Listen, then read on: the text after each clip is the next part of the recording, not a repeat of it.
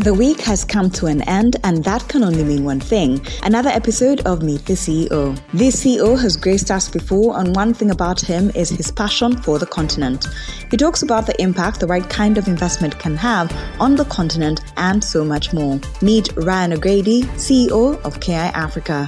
From over a thousand cities and 126 countries, KI Africa brings you the Good Morning Africa podcast. Good morning, Africa, and welcome aboard your pulse on everything business in Africa Africa, I am Ruth Adong. For more, follow us on Twitter at the K Financial, and you can find me at Ruth Adong. Your main story is brought to you by I&M Bank PLC, I&M Bank Rwanda. We are on your side.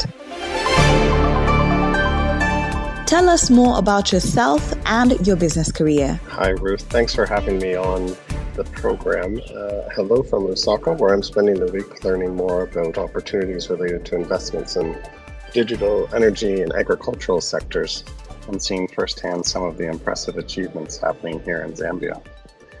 Uh, as for me, it's a rather simple story.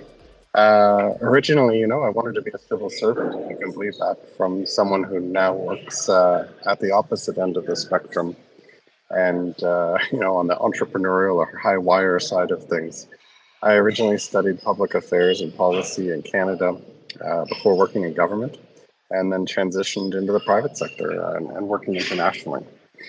But for me, life kept leading me back to Africa. And I've been lucky to work on projects in the energy, fintech, financial services, and trade spaces over the past decade across the continent.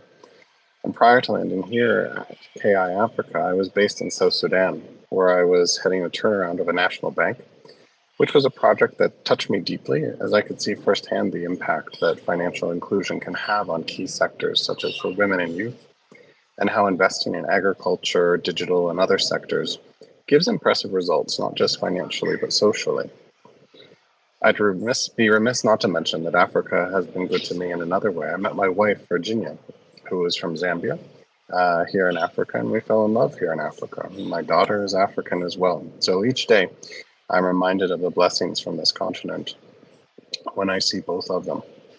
While Canada will always be my nation of birth, and I will always feel a connection to it, uh, Africa will always be home. Why KI Africa, and what's your vision for KI Africa? Well, Ruth, my vision, uh, it's a rather simplistic one, to be honest. Our company makes ethical, transparent investments that drive impact and act as a catalyst to unlock opportunities we focus only on Africa, as that is where we see the highest caliber and most impactful opportunities for investment in the decades ahead. From the energy deficit that exists to the size of the youth demographic to the impact that can be had in partnerships in the agricultural space, Africa is a continent of enormous potential and opportunity. And we look for that opportunity to invest in existing companies and ideas, and we help to scale them. Or where needed, where there's an absence, we take a greenfield approach in key sectors. Ultimately, my vision is to combine the talented and committed people on the ground in key markets who understand their markets and the technical elements with our equally talented experts in the areas of project structuring, capital raising, and investment techniques. We bring together that strong team that has the capacity to build businesses that will help to drive social and economic impact on the continent for this generation and future generations.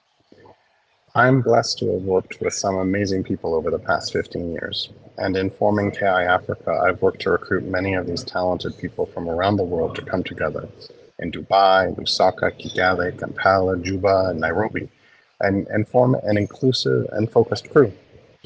They're an incredible uh, team, and watching the synergies of their talents and cultures coming together has reminded me how blessed I am to work with such people. Our trade and treasury team focuses on earning quarterly revenue that our assets team can then invest.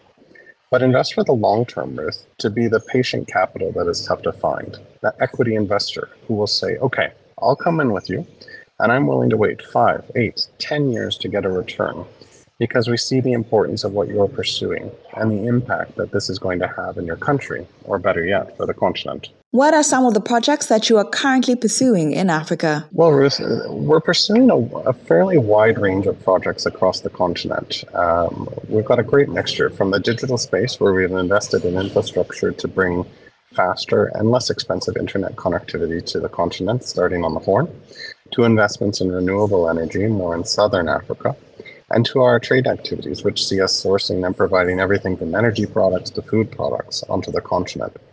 We're very focused on what impact we can have in agriculture, in energy, uh, the digital space, and financial services, as well as infrastructure. And we see these as not silos, but instead a synergistic ecosystem of investments that come together build communities and, and, help to support national development agendas. You are someone who grew up in Canada. What sparked your passion for Africa? Yes, I am Canadian, and one does have to ask the question why are you so passionate about Africa? How does a boy who grew up in small town Ontario uh, end up living and working in places like South Sudan or, or Lusaka in Zambia? But to grow up in Canada is to have a respect for nationalities across the world. We are a diverse mixture of cultures and nationalities that form our strong basis of our communities. For myself, early in my career working in government, I was first introduced to Africa. And I was surprised, you know, uh, throughout my career, I kept returning uh, to this Africa theme in terms of projects and opportunities. Working in Toronto, it was the Somali community that was pushing me to Kenya, to Somalia, to Somaliland uh, on various projects. But then to work on projects is one thing, but to visit Africa is to fall in love with this incredible continent and her people.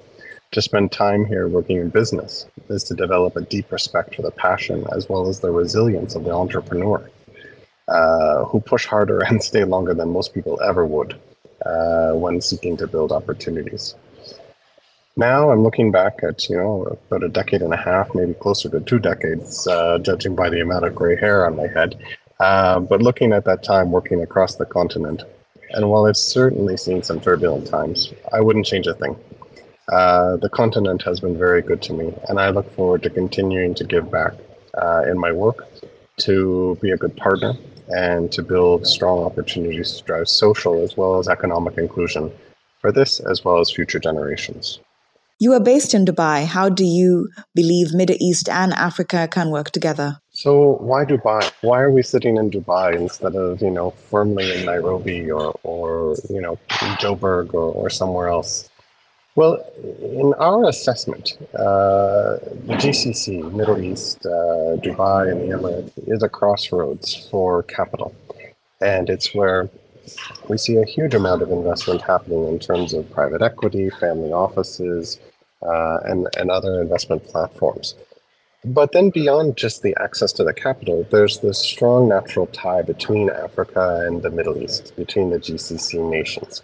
And we see this strongly uh, in the UAE in particular, where they're a major contributor to development supports in Africa. I think they come in around you know number three, or number three or number four in terms of overall support for the continent.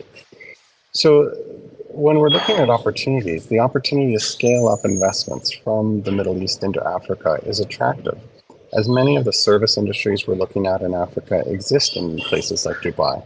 So many of the digital elements are in place and applicable in one way or another. But more importantly, the innovation and drive that we see in the entrepreneurial sector in Africa is a great fit for the type of investor that we typically see in the GCC. Someone not afraid to take risk, someone who's able to work quickly. But here's what really drives it it's investors in the GCC who are focused on building relationships and trust, which is very similar to what many uh, project sponsors and uh, across Africa are also focused on. You know, this is not transactional. This is relationship uh, building, and the investments that flow from that are meant for the long term and uh, that trust factor is a key cultural uh, element that binds uh, our Middle East investors and African uh, projects together in many ways. So for us at KI Africa, we play a key role in how to structure that, right? Because many investors from the GCC are invested in participating in the growth of Africa and the returns that are possible, but perhaps not so aligned on owning a startup or a physical asset uh, here on the continent. So we as a firm, we take that risk. We provide the platform for investment and growth from the comfort zone in the GCC into Africa-based opportunities. You're raising capital for projects in Africa. How do you raise this capital? And is there an appetite for investment in Africa? When it comes to raising capital for projects in Africa, I like to fall back on my old phrase of we've got to walk the walk, not talk the talk. So we use a balanced approach. We use our own capital first. We, we use the capital that we earn through our trade and treasury team. And then we team it up with like minded investors who are also putting up patient capital. And then we top off that combination of equity investments uh, with debt mechanisms to help projects to scale. So this way, we take the first round of risk ourselves. We ensure our values and our standards are inculcated into a project. And in doing so, the structure is strong and investment ready. Only once have we done our proof of concept and our model is working well do we invite others to share in the risk in scaling the project up? Africa is considered risky. Why do you believe in Africa when others are hesitant? Yes, we hear all too often about the Africa is risky uh, argument that is made. And you know what? All investments carry risk, right? Uh, and if you don't have an understanding of what you're investing in, your risk threshold is considerably higher. Where we have a competitive advantage is we've got a strong mixture of talented professionals with in country expertise in operations and technical. And then we've married that up with an international team with project development and capital and trading expertise. And when you bring this together, you've got a very powerful mix that enables the mitigation of risk, along with the standard elements, you know, hedging, insurance, strong local partnerships and sponsors. So there's many ways to move around uh, a lot of the risk in Africa by taking a sober and patient approach. And mixing global standards with local standards typically overcomes a lot of this. You know, having that deep understanding of the markets in which you operate. The one area that people forget is where there's enormous opportunity or open markets comes a natural risk. But with that risk also comes a reward with a chance for strong returns. So at KI Africa, we focus on that balance. Uh, you have to structure your investment tolerance to embrace this and to manage that through hedging, insurance, and, and other mechanisms. And you have to be patient. You know, uh, when we're investing in new markets and new opportunities, we cannot take a quarterly approach. We cannot take a half year approach or an annual approach. We have to be looking much longer term. And that's where the true uh, returns are uh, that we see in Africa today. And a quick look at the markets. The market segment is powered by the Development Bank of Rwanda. We empower you. The Ugandan shilling maintained its strengthening trend against the dollar, closing Thursday's session stronger at 3690, 3700 levels from the day's opening of 3715, 3725. Month-end inflows and remittance flows were significant during the session, while demand was limited. Money markets faced tight liquidity conditions during Thursday's session, with overnight yields at averages of 10.21%. Bank of Uganda held a bond switch auction on Wednesday, 23rd August, and yields in the three year, 10 year, and 15 year and 20 year cleared at averages of 13.65%, 15%, 16%, and 17% respectively. Bank of Uganda is scheduled to hold a treasury bill auction on Wednesday, 30th August 2023. And a quick trip around Africa. The five BRICS developing nations will admit Saudi Arabia, Iran, Ethiopia, Egypt, Argentina, and the United Arab Emirates. They said on Thursday, a move aimed at growing the clout of the bloc as it pushes to rebalance the prevailing world order. The expansion could also pave way for dozens more countries to seek admission to the grouping, which has pledged to address their grievances over a world order many feel is rigged against them. BRICS, whose acronym was originally coined by an economist economist at Goldman Sachs, currently comprises of Brazil, Russia, India, China, and South Africa. Deepening geopolitical polarization in the wake of Russia's invasion of Ukraine and China's declining relations with the United States are sparring efforts by Beijing and Moscow to forge BRICS into a viable counterweight to the West. The six candidate countries will formally become members on January 1st, 2024. Uh, Cyril Ramaphosa and Brazilian President Luiz Inácio Lula da Silva left the door open to the possibility of admitting more countries in future. Lula said globalization's promises had failed, adding that it is time to revitalize cooperation with developing countries as there is a risk of nuclear war, an apparent allusion to the growing tensions between Russia and the West over the Ukraine conflict. United Arab Emirates President Mohammed bin Zayed, whose country is already a shareholder in the bloc's new development bank, said he appreciated the inclusion of his country in the expansion. Thank you for always waking up with us. Good Morning Africa is a product of the K Financial. If you have any suggestions or just want to check out more stories, visit the website. That is thekfinancial.com and don't forget to subscribe. You can also find us on all social media platforms at the K Financial and you can find me at Ruth Adong.